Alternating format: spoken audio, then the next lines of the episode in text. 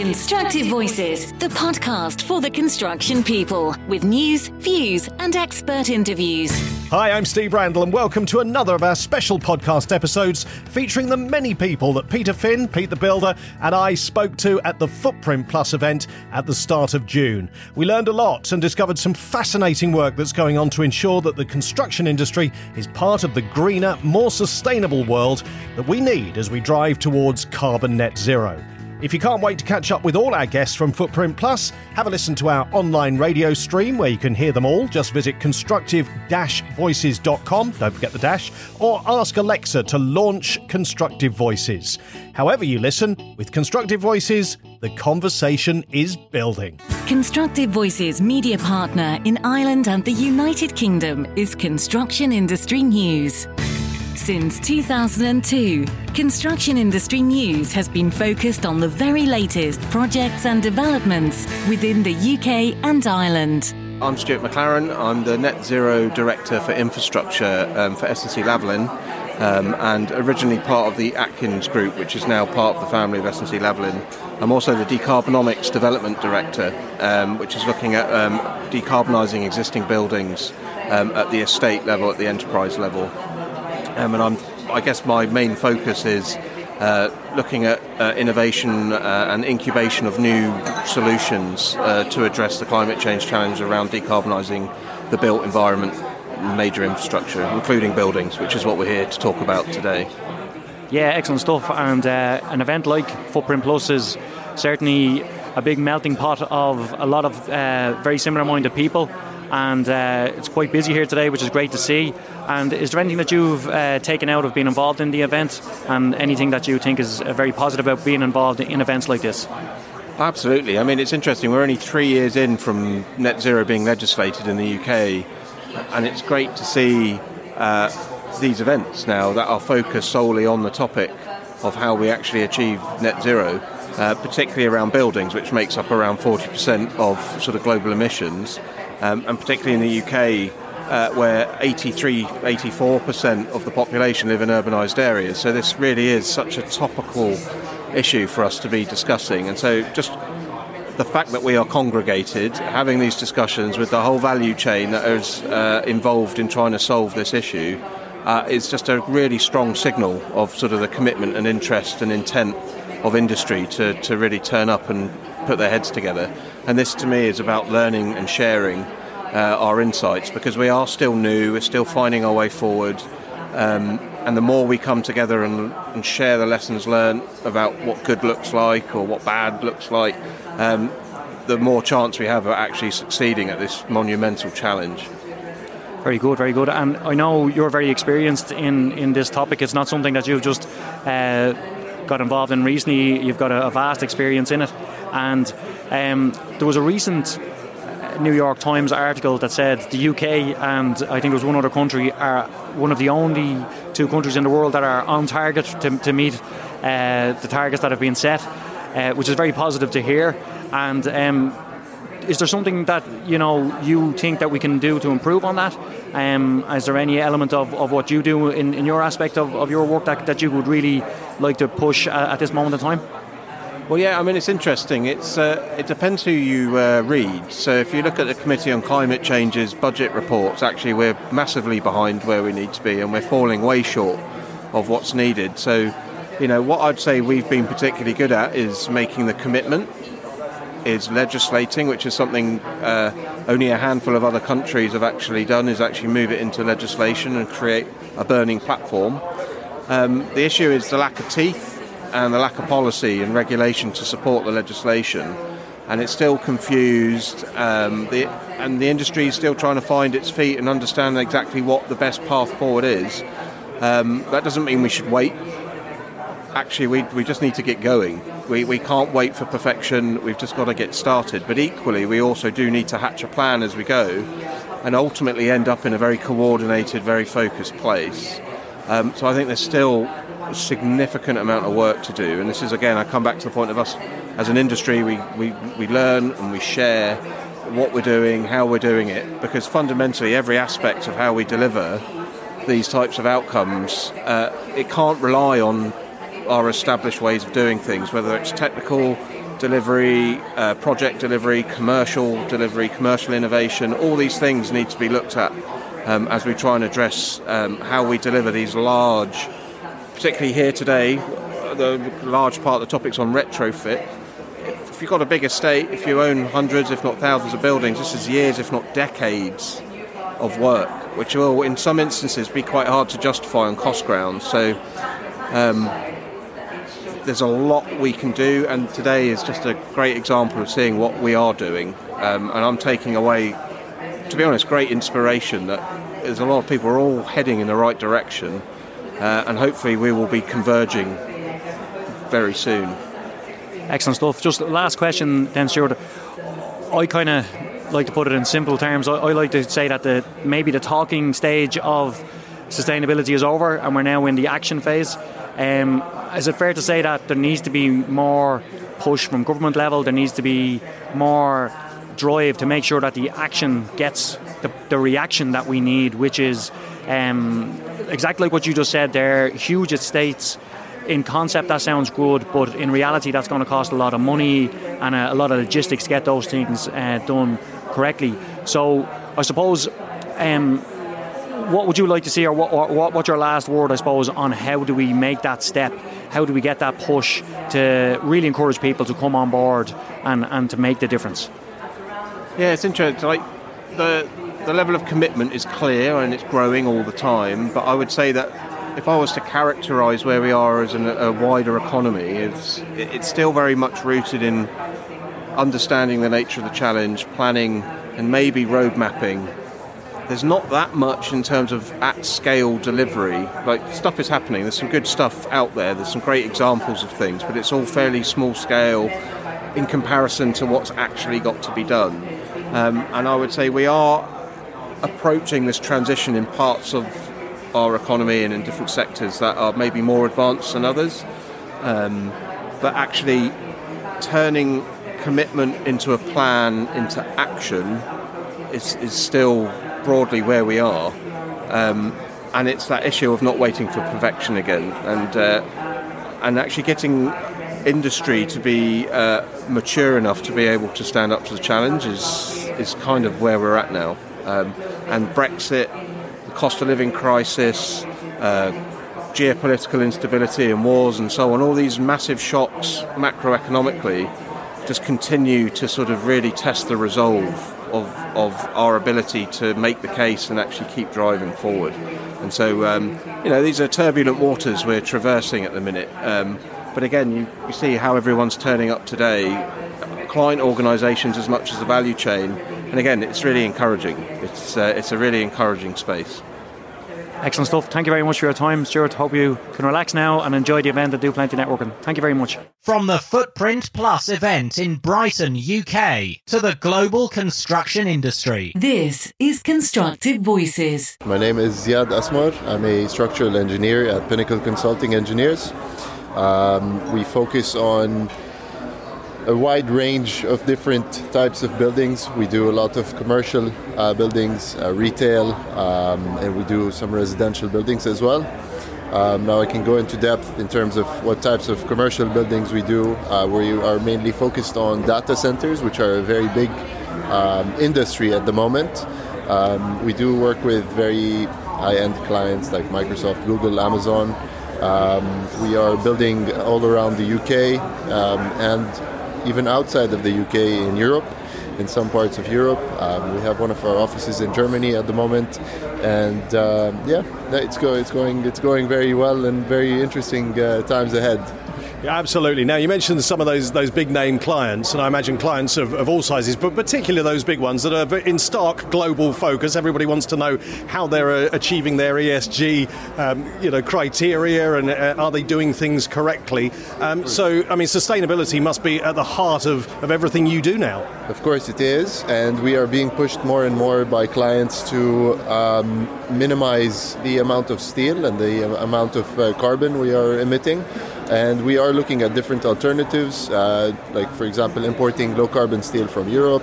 Uh, we're studying that, um, the cost implications obviously, and the amount of uh, uh carbon that's uh, being emitted in terms of kilogram uh, of, of, carbon dioxide. Um, and one of the um, speakers was talking about how we need to optimize and maximize the utilization ratios of our structure, which minimizes the sizes of the of the beams of the columns um, to reduce the carbon emissions. Because obviously, the less steel we're using, the less amount of carbon dioxide we're going to um, emit. And also another point, and a very important point, is the geometry of the building. We always focus on that. Uh, we take into account, we study um, what our best uh, geometry we can tackle to, to, keep obviously the client happy and the architect happy and integrate that with the M&E um, equipment to come up with a reasonable solution. We always try to avoid transfer structures because transfer structures are usually um, higher in cost in terms of uh, higher higher emissions of, of CO2, um, but sometimes they're inev- inevitable. Um, such as you, sometimes you do need clear spans, especially in the data centers where you have the racks. Um, but there are always ways around it, and, and, we do we do our best to, you know, accommodate and, and satisfy everybody. Now you've mentioned cost a couple of times, and that's that's always a big one. And you know whether it's the smaller clients or whether it's a huge global client, cost is the one that they're going to ask about. How f- uh, sort of flexible when you're having that conversation and you're saying, well, you know, we, we'd rather use less steel, we'd rather use this. It may be a little bit more expensive, but how do those conversations go, and how receptive are these uh, these, these companies to that? Um, at the moment, to be honest with you, they are more receptive, more and more receptive because of the um, the, the, move of, of reducing the carbon. However, once it isn't in the regulations and it isn't forced yet, once it is forced and it is set by the regulators, I think that's when we're going to see an exponential change. At the moment, cost is a big factor, yes. We do have other factors, which are the other variables, which is the carbon uh, emissions and we do need to look at both equally, if, if not, um, you know, if we want to meet the, the 2030 and the 2050 net zero carbon emissions. So it is it is a very hot topic. We are doing our best as an industry, as designers, and we come up with different solutions and propose them to clients. Obviously, the uh, the cost is a is a very big factor, but once I think, in my personal opinion, once it is forced and regulated, that's when we're going to see real change. That's where we're going to squeeze our designs to the maximum. Fantastic. And from the conversations that you've had here with with people at Footprint Plus, and there have been a lot of people through here over the last few days, uh, you, what are people saying to you? What's the sort of feedback you're getting from them, or what are you learning from them as well? Because it's very much a, a, 360 thing, this. It is, it is. There's a lot to learn. Um, I mean, there is a lot to, to grasp as well. Um, I'm not going to go into detail one by one, but uh, I've been to a couple of events, very interesting events. Um, I was just in the historic uh, historic England.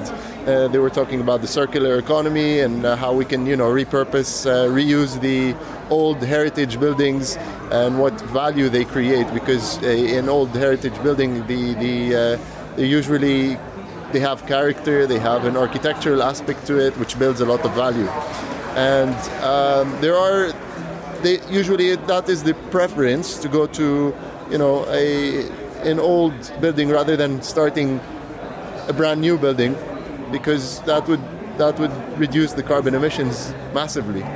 So it's the way that it's going forward, but obviously that depends on what the clients need, what the purpose of the building is going to be, and uh, there are there are a lot of uh, a lot of topics and studying that is going on at the moment. I mean, that's why this event is so great, isn't it? Because there are so many people talking about so many different things, and, and once you sort of piece them together and see how it fits into your world, you can see how the solutions are, are going to be possible. Exactly, yes, I agree. I agree 100%. And it's a very good place to network as well and understand different companies and what they do and how they're contributing to all this low carbon emission um, goal. Absolutely. And where can people find out more about you? Um, they can go visit our website. We are on social media. Um, everywhere on social media. So Facebook, we're on LinkedIn. Um, it's my business card over here. I can hand it over to you. Um, but yeah, we are we are Pinnacle Consulting Engineers. Um, we are uh, all around uh, the UK. We have offices in uh, Norwich, in London, Welwyn Garden City, and uh, recently in Germany, uh, and also in Ireland. So um, we're a strong team. We do mostly structures and civils, um, and yeah, exciting, exciting times ahead. Lovely. Well, thanks very much for, for spending some time talking to us and enjoy the rest of the event. Thank you. You too. This is Constructive Voices. I'm Nick Hillard. I've just recently joined Tide Construction and Vision Modular as their ESG lead. So, looking after the environmental, social, and governance aspects of the delivery of 3D modular designs. Excellent stuff. And uh, I heard your uh, your talk there. Um, very interesting stuff. Um, to, to be able to carry out modular construction on such a, a large scale uh, is very impressive stuff. Um, we do believe that modular is the future going forward. Um, am I right in saying that? Yeah, I mean, we work in modular and traditional construction, but primarily focus around uh, modular design. So we've we were here launching a research paper that we've just um, undertaken, looking at two of our buildings that went up in 2020. Uh, the world's tallest modular building at George Street in Croydon, and a, um, a student accommodation building in uh, Gants Hill in London. Um, so yeah, it's exciting, exciting times for modular design. I think there's a real Im- impetus behind it, um, you know, for, for the benefits that we can discuss. Yeah, absolutely. Like I think the timing of uh, modular construction coming to the fore with the sustainability issue going forward, with the ability to be able to record your carbon footprint correctly when you're doing it in a modular way, um, but to be able to take you know modular construction and do it in such a large scale, like like the project that you just or projects that you've just discussed there are you know it, it really does take modular construction to a new level in, in my mindset. Is it fair to say that and, and like you know develop a little bit further about exactly what you did do with these projects? Yeah, it, indeed. I mean, we, we, we build buildings of various heights. Um, as I say, the world's tallest building in Croydon, modular building, um, and all the way through to you know, built to rent, but primarily focused around residential housing. And we see we see the, uh, the sustainability credentials of the building, but al- alongside this this dire need for more housing, and um, and we're certainly operating that space to try and blend those two together. Um, so the piece of work we've just um, we've just launched is uh, independent academic research around the embodied carbon in the in the building itself or the two buildings. So we found something in the region of 45% saving against a traditional reinforced concrete method of construction, which beat you know benchmark figures from LETI and from RIBA um, already. You know the business as usual by about 50% already, and we're ahead of a 2030 benchmark for one of those buildings. So yeah, this is this is real uh, groundbreaking research on existing buildings rather than um, you know in, in, in design. Yeah, I think that's the that's the difference about this conversation is that it, it's it's happened and it's happening, um, and I'm delighted to hear that because you know when it comes to sustainability and it comes to you know uh, carbon net zero, a lot of, of the d- discussion is discussion. You know, you do hear of some projects that have got there, but to hear that you've completed these projects, are, are have more projects on the way, and are doing it in such a sustainable way it really does give hope, and it does. It does. Uh, it's, it's great to hear that you're ahead of your targets because I think that's the problem with targets. Sometimes you can be ahead, sometimes you can be behind, and maybe some areas can be ahead and, and behind.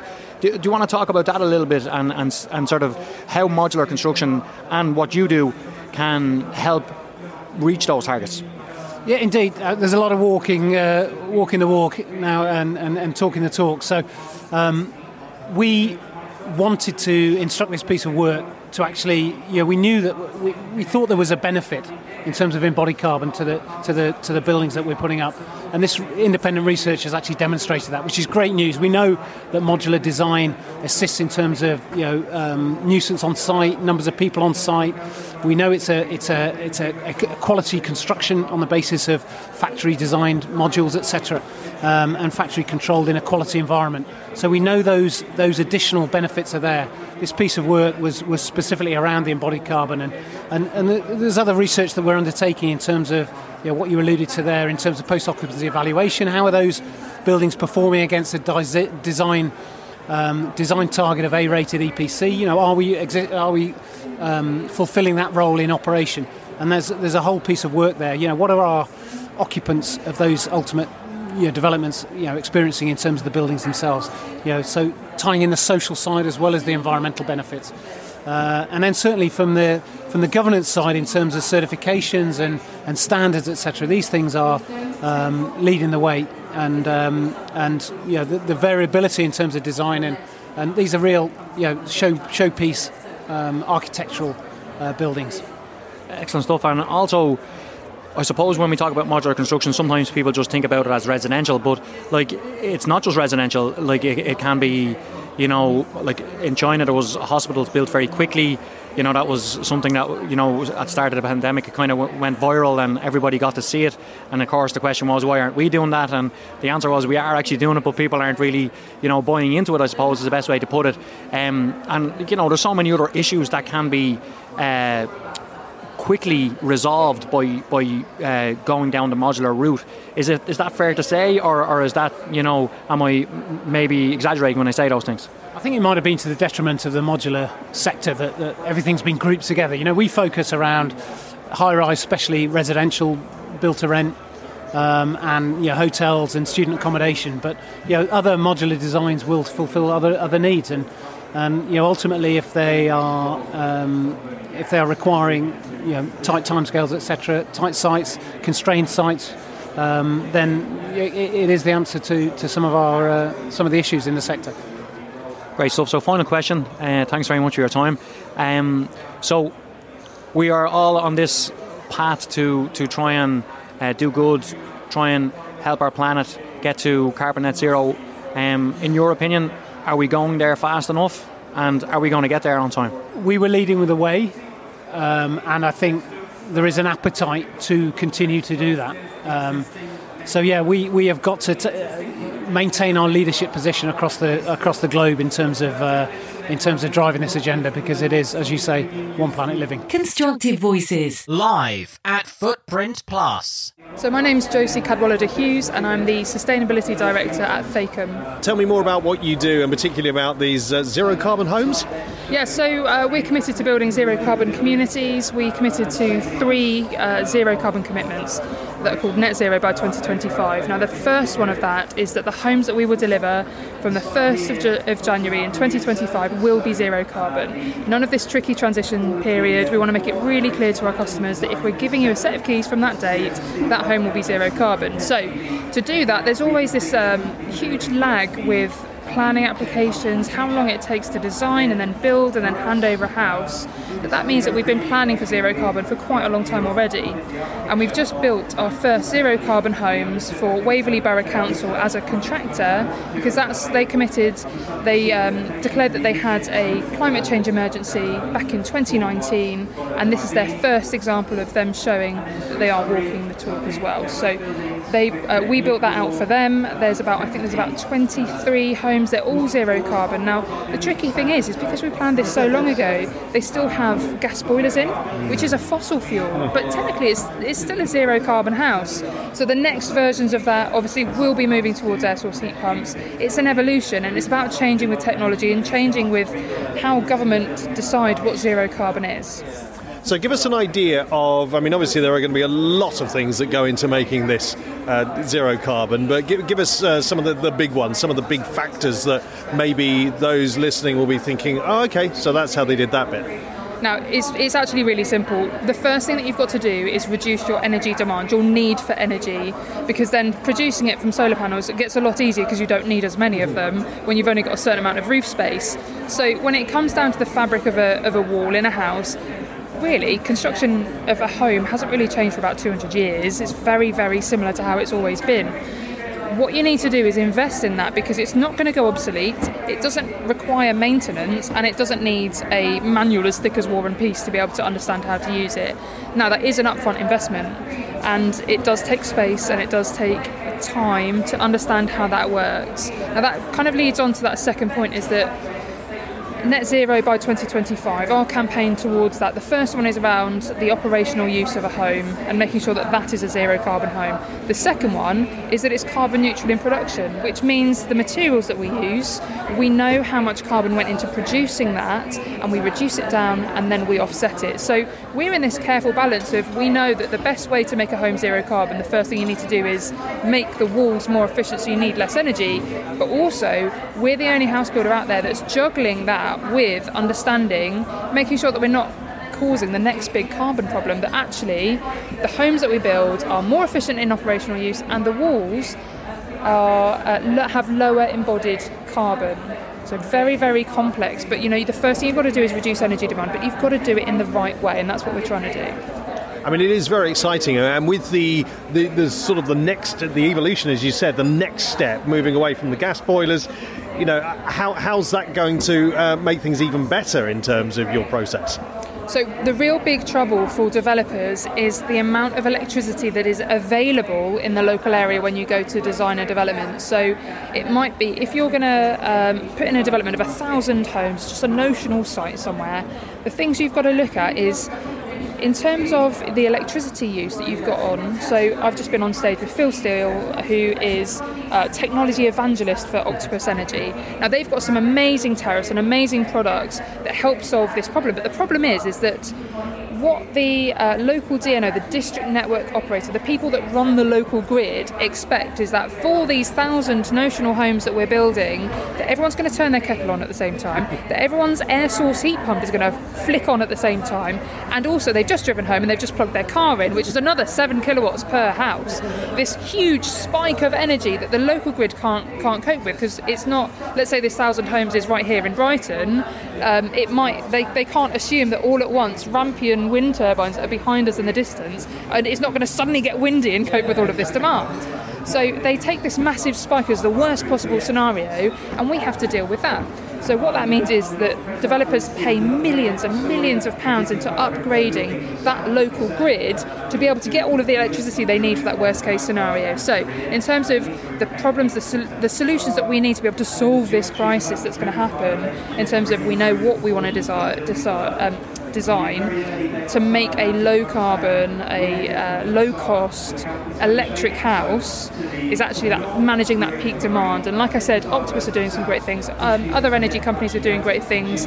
It's how do we create an environment where when you move onto that development, you accept that if everyone plugs their um, electric car in at once to charge, that actually it's going to make sure that you are fully charged by when you leave for work, but it might not be charging all at once. It's the same as over lockdown, all of the kids logged onto Peppa Pig all at once, right? And we didn't all get the same speed. I was sat at Teams going, I can't understand what my CEO is saying to me because it's just gone black on me, right? So it's the same sort of theory for electric. We need to have uh, have the technology. We need to have the solutions that deal with that complexity of everyone needing to use that electricity at different points in a in a in a day. Basically. Uh, did, did you see a role for, for off-grid solutions to this at all?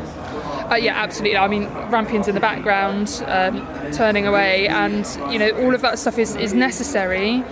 We want to make sure that to be honest, when you buy a house, it's a huge investment of a lot of money. There's this idea of the home is the castle, and what that means is that it's mine, it's on my roof. I understand how it works because it's there, and I have the receipt. And um, you know that that's great, except from if you go on holiday for a week, that energy could be used by your neighbour that's been you know produced by your solar panels. But that home is the castle kind of way of thinking but it's the same for water as well. If, if your water butt has captured all of your rainwater, but you're not around flushing the toilet, but someone next door is, that, that would be the best use of your local energy or your local water, is the stuff that's been generated on that site. So, you know, we need to move away from that home as a castle idea. We need to be able to share um, and balance our local grid, whether it's water or electricity. Now, that's very complex, and there's not really the easy systems for developers to be able to install this because there also needs to be that element of control who's going to maintain it, and uh, who's going to maximise it, what sort of systems are going to be there to make sure that actually people have the choice that if they don't want to share, they don't have to. But some people might realise we need to make sure that there are systems and tariffs and whatever they are to uh, pe- for people to be able to financially realise the benefits of sharing that locally rather than moving to offsite. And I guess people who have lived in leasehold properties, certainly in, in sort of apartments and, and flats that are, uh, uh, have a management company and they do a certain amount of things, they, they, they do have an idea now about how working together on certain things means a better community for all. Yeah, absolutely. And uh, the other speaker that was on this session earlier, um, she's from Socius, who absolutely invest in, they, they don't support developments with fossil fuel. So the people that move on to those sort of developments now, now they, they are urban developments. There's, I think they've got one in Hove, and, and the people that move on to that development are committed to that. They tend to be more socially, environmentally aware and make decisions based on ethics. Um, and, and that they, they do that. You know, they're, they're seeing more than enough customers come to them going, understanding that when they move on to that development, there are solar panels that are shared, and you don't have a space for a car, but you do have access to an electric car club. Now, that's part of the process of buying something from them, and it is that shared asset idea. Now, we build predominantly in West Sussex, in Surrey, in Hampshire, and you know the kind of home counties areas. And what we're trying to do is we know that we, we don't need a few people doing sustainability perfectly. We need millions of people doing it imperfectly, and that's what we're trying to achieve. Our homes don't look radically different, and they needn't look radically different from the other homes being built in West Sussex. It needs to fit in with the local vernacular, but it needs to do things that are fundamentally different within the fabric of the walls, within the technology that's in there, and within the uh, facilities that are available in your radius. So, you know, no longer should you have to get in a bus for an hour to go to the school, which is, is the case in some of West Sussex actually we should be building developments that have got multiple schools on them so that we're solving that transport carbon issue as well as affecting people's way of lives. And the big one, of course, cost. I mean, to, to build the homes that you're building, is it a lot more? Is it cheaper? Is it about the same?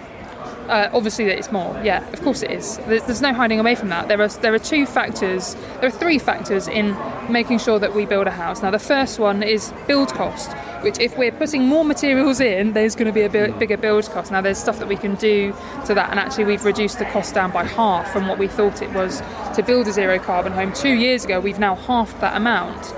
Um, and then the other thing is profits. There's a certain amount of profit margin that, or, or you know, survival that a housing association needs, a housing association needs to have to, to keep going, same as a, as a house builder like ourselves, that obviously needs to be in there as well. We can't reduce that too much more. So the final thing that can be affected is land value.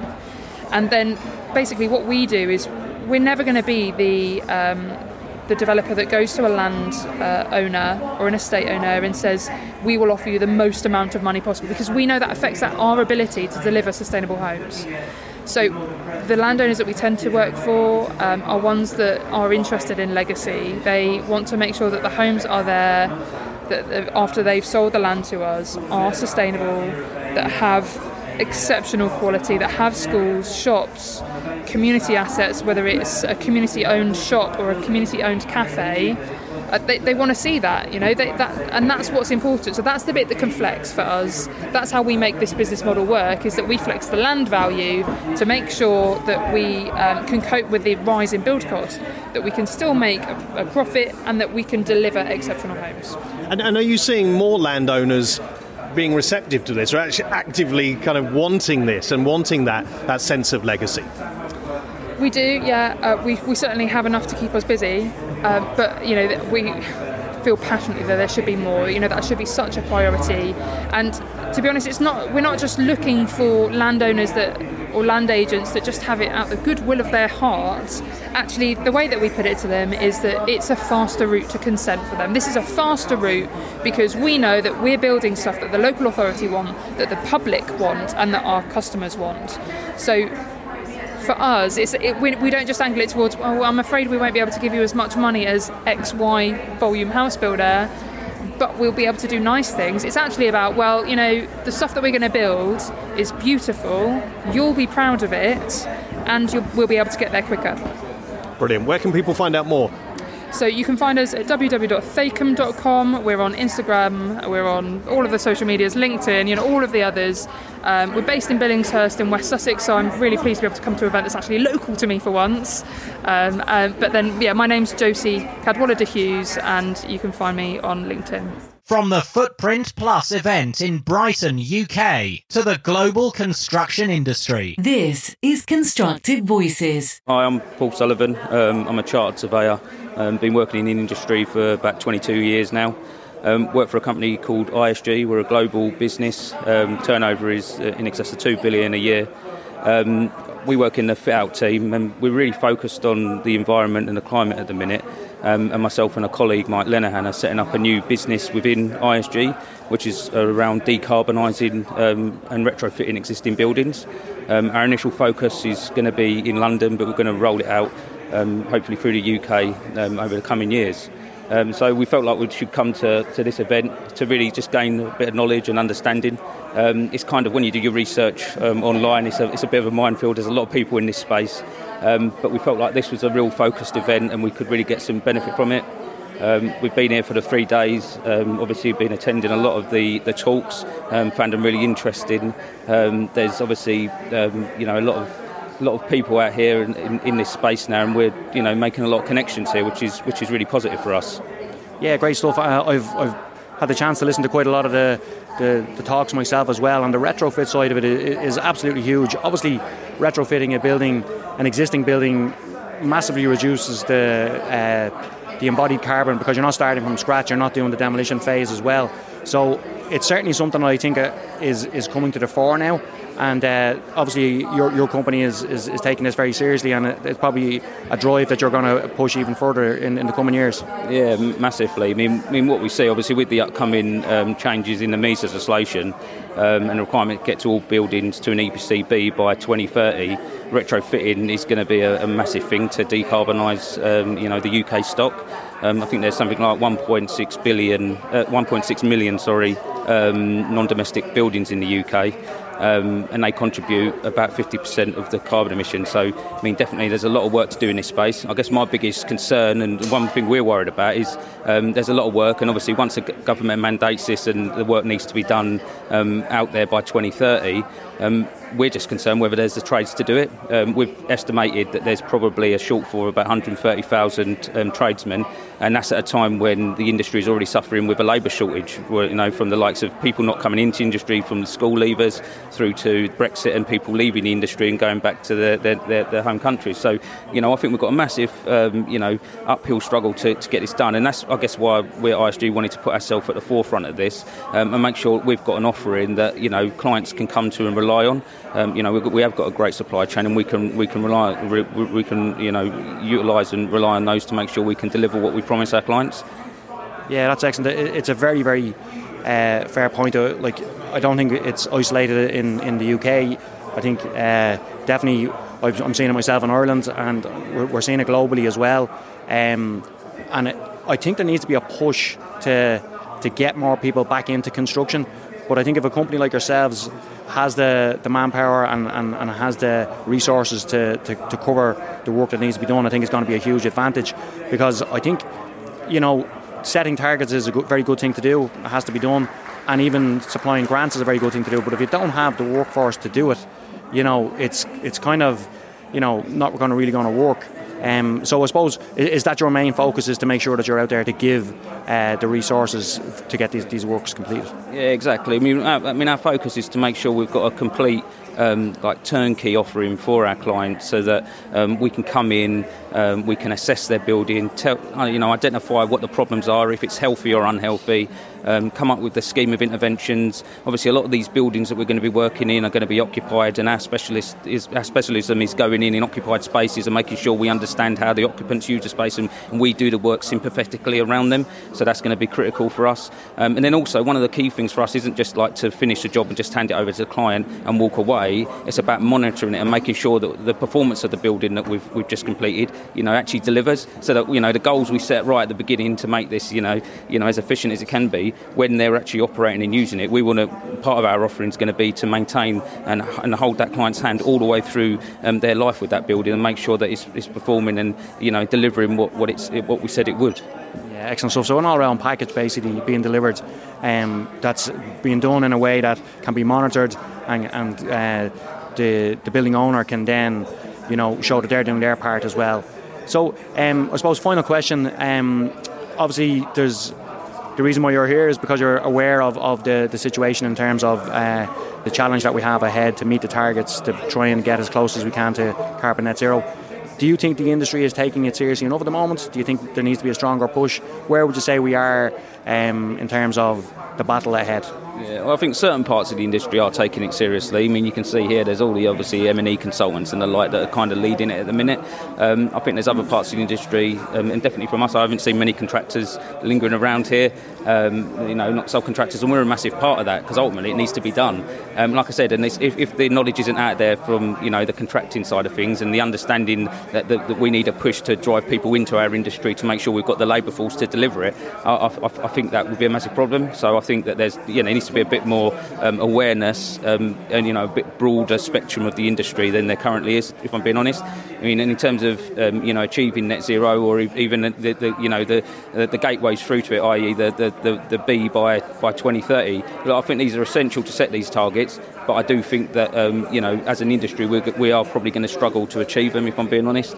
Um, but, you know, that's what we're here to do, and we're going to put all our efforts in and make sure that, you know, we're at the forefront of that, helping clients deliver their buildings to um, net zero uh, going forward. In construction, we always have challenges. I, I quite often say this on our podcast that you know, if there was ever an industry that gets over challenges, it's the construction industry because we constantly have them, we constantly deadlines that we've got to, to reach, and uh, we are going to be a huge part of this this push. And with people like yourselves, and and with that kind of drive coming from uh, high level companies. It's where we where we hopefully will achieve. Listen, it was very nice to meet you, Paul, and uh, best of luck with everything going forward. All right, thank you very much. This is Constructive Voices. Hello, Martin Hale from Raw Charging. Hi, Martin. Now, EV charging is it's going to be a really big story in the next few years, isn't it? As we move towards 2030, when sales of new uh, petrol and diesel cars are banned in the UK. Uh, obviously, a lot of people are already moving towards EVs, and charging is the big question that people have, as well as range range. Uh, how, how is your firm helping to uh, address that issue?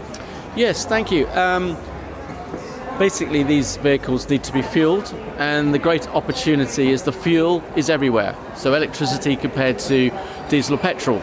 Um, and that means empowering various places where these vehicles sit for long periods, or if it's uh, extending the range of the vehicles, doing it quickly at motorway service stations, uh, and that's what we do. We do all of that, um, and we're agnostic to the solution. We look at what the use case is for all those different locations requires, and then uh, we give three different types of ownership option. You can buy it, you can pay monthly, or we'll fully fund it, and then the driver pays per kilowatt hour, and that's how we get our return on funding it. Now, obviously, everyone's seen charging stations in car parks, for example, and at service stations. Um, I imagine increasingly commercial building tenants, as well as the, the owners of those buildings, want these charging stations to be there because as, as more and more firms move towards electric fleets, they're going to need this, aren't they? And and their customers who have electric cars of their own are going to be saying, well, you know, have you got somewhere I can charge my car? Absolutely, and, and the use cases are workplace for employees, where so that's where large employers want to, well, all employers want to uh, help their employees, especially ones that can't charge at home. So that's very important. And yeah, fleets when all vehicles are electric, fleet charging is going to be absolutely critical, um, and that's going to be not only at the depot or when the car possibly goes home, but also publicly charging and joining all those three up, which is a big, big. Uh, requirement, uh, which we can do, and then there's, um, of course, publicly charging per se, um, and, and residential, of course. So it's all about understanding what the different locations and use cases need, because there are different solutions, and putting the right one in. And the, the big ask is the power. That's that's often a showstopper. So where's the power coming from? Is it the building? Is it the grid? And then future readying those first installations to be ready to grade up and put more infrastructure in as it's required. So, do your charging units work whether people are, are, are going uh, from the grid or if they're going off grid and they've got their own solution there?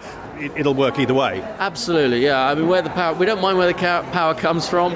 Uh, if it's renewable, it's amazing, uh, and that's all about storage more than generation, right? So, um, if there's a battery involved, and that doesn't have to be necessarily lithium ion, it could be through weight or through hydrogen, other ways of storing electricity and then putting it for fantastic. I, I mean, as you probably know, there's a lot of renewable generation going on and it can't all be used, which is tragic. So if we can store it and then put it into things like EV charging then we are truly off grid and, and, and really contributing to help, helping climate change and air pollution.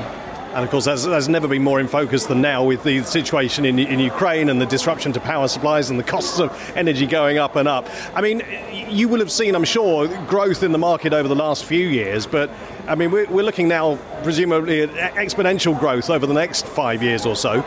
Yeah, I, have been doing this about 15 years, so I've obviously seen a very slow growth, but now it's, it's game over. Um, people are starting to see the benefits of EV uh, electric vehicles, uh, they're enjoying them. There's now much more choice, greater range. It's a truly um, practical solution now. And the great news is that it, there is no compromise. It's a much better form of transport, much more enjoyable, much more efficient absolutely faster. But the one challenge, of course, is the range and refueling. But that's also an opportunity. It's opportunity for landowners, tenants, and everywhere these cars sit for long periods. Um, and that's what we're empowering. And, and, I mean, these are nice looking. I, I, can't believe I'm saying this. It sounds like a real geeky thing to say, but these are nice looking charging units. You know, I've seen a few uh, in locations around. These look very, very good. But how quick are they? That's the question people want to know: is how quickly can I can I get juice into my car? Yeah, and, and that goes back to there's two ways to do this. You can either use so so the grid is AC, alternating current, and the batteries are DC. So at some point you've got to convert that AC uh, to DC to get into the to, to, to the batteries. And there's two ways of doing that. Use the car's AC/DC converter, or do it much more quickly outside the vehicle using um, an AC/DC converter that's bigger, faster. Uh, and typically the, the, latter you'll see at motorway service stations for en route solutions. And there you can go up to 350 kilowatts. You literally can charge hundreds of miles in minutes, uh, getting very close to put, actually putting petrol in. But you actually don't need to do that because if you're literally empowering the idea that these things can be used the car's charger, trickle charging, while they're parked for long periods, you do it far more efficiently. Um, and, I mean, best example is, is people at home. You, you come home, you plug in, you go to bed, you wake up, and somebody's filled your car up for you. And, and if you buy a decent electricity overnight tariff, um, then it's at 5p per kilowatt hour. And so to fill my car up, sorry listeners, it's about five pounds to get me 300 miles. Wow, uh, that, that's fantastic. I know people who have got uh, sort of dishwashers and washing machines set to, to go on the overnight tariff as well, so they're getting everything at that cheap rate, which is fantastic. Um, so, I mean, for a building owner, obviously, if the, you know we have a, a, a, lot of listeners who are developers, they may be building brand new buildings, but also there's a lot of retrofitting of all kinds of things going on at the moment. And I guess this this works in either case. It does, and in an ideal world, we uh, all new buildings. Um, w- would be able to have this ready to go, and I'm sure, and they are. You know, ESG, environmental social governance, is really pushing this along to incentivise new developments and existing conversions. But uh, uh, sadly, conversions are expensive by, by definition because uh, the buildings haven't been built for this, and and and uh, that's the most expensive piece. It's the infrastructure. It's the it's the um, digging of holes, laying cables, and making good. That's the most expensive piece. But going forward, when when we build new and redevelop sites, we can really put this in an early stage, and then it's just the cost of the copper. Excellent, Martin. Where can people find out more?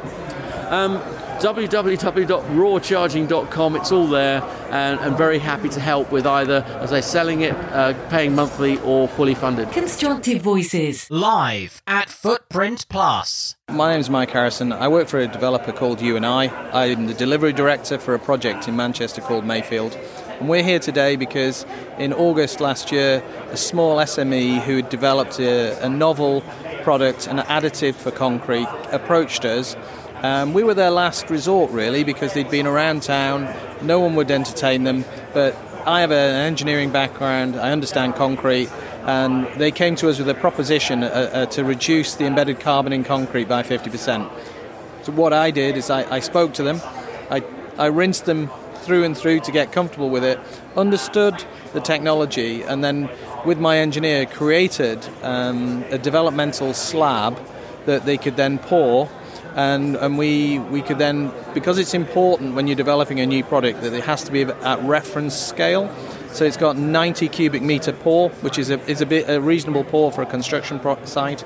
We use that and their product in in a in a novel way that could then demonstrate to the world the benefits of adding this product, which is called concretene into the concrete. Um, and, and what it does is it gives you um, a lot greater strength in the concrete for the same cementitious content. So, for those technical guys out there, a 35 newton concrete achieves its strength within 24 hours and then goes up to 70 newtons after 21 days. So, which, what that means is you're getting two, three times the strength that you would eh, have anticipated for the same level of ingredients and therefore reducing the amount of carbon involved in producing that slab. How have you found the networking side of things and speaking with like minded people? So that's great. I think these sort of events are really important. It's a very kind of uh, workshop type environment. It's, it's, it's, it's easy, it's comfortable. And I think it's important for people when they're out of that work environment to be open to new ideas and to kind of present them because a lot of the stuff that's being discussed here today is not uh, is work in progress. And so say this product, Concretene, will be ready to buy on the shelves in three, two, three years' time.